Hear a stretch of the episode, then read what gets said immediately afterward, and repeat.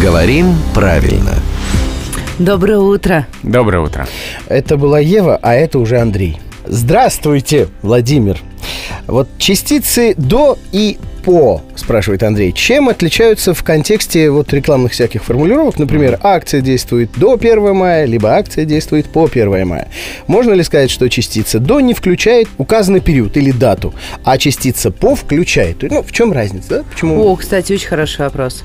И очень часто его задают. Действительно, принято считать, что вот предлог «до» такой-то даты используют, если не включают дату. То есть до 1 мая это вот 30 апреля и все. Мгм. А предлог «по» Как бы подразумевает включительно. Да, да, да. Вот принято так считать. Но ни в одном словаре русского языка такое различие между предлогами «до» и «по» не проводится. Ни один словарь такое суждение не То подтверждает. есть они равноправны. Они равноправны, они э, оба означают э, до какой-то даты, и ни одна из этих конструкций ни до 1 мая, ни по 1 мая точно не указывает, включаем ли мы 1 мая или не включаем. Но зато Ура! наречие включительно Снимает всю двусмысленность. Поэтому, если надо уже точно абсолютно указать дату, чтобы никто не сомневался, напишите включительно. До 1 мая включительно или по 1 мая включительно. Уже точно никто не ошибется. Спасибо вам, да. Часто сталкиваешься Приходишь не в тот день.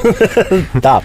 А, всегда вовремя и всегда в тот день приходит главный редактор «Грамоты.ру» Володя Пахомов. А, рубрику с ним «Говорим правильно» слушайте в эфире э, по будням в 7.50, 8.50 и в 9.50 утра. А скачать можно в iTunes и на интернет-портале хамелеон.фм.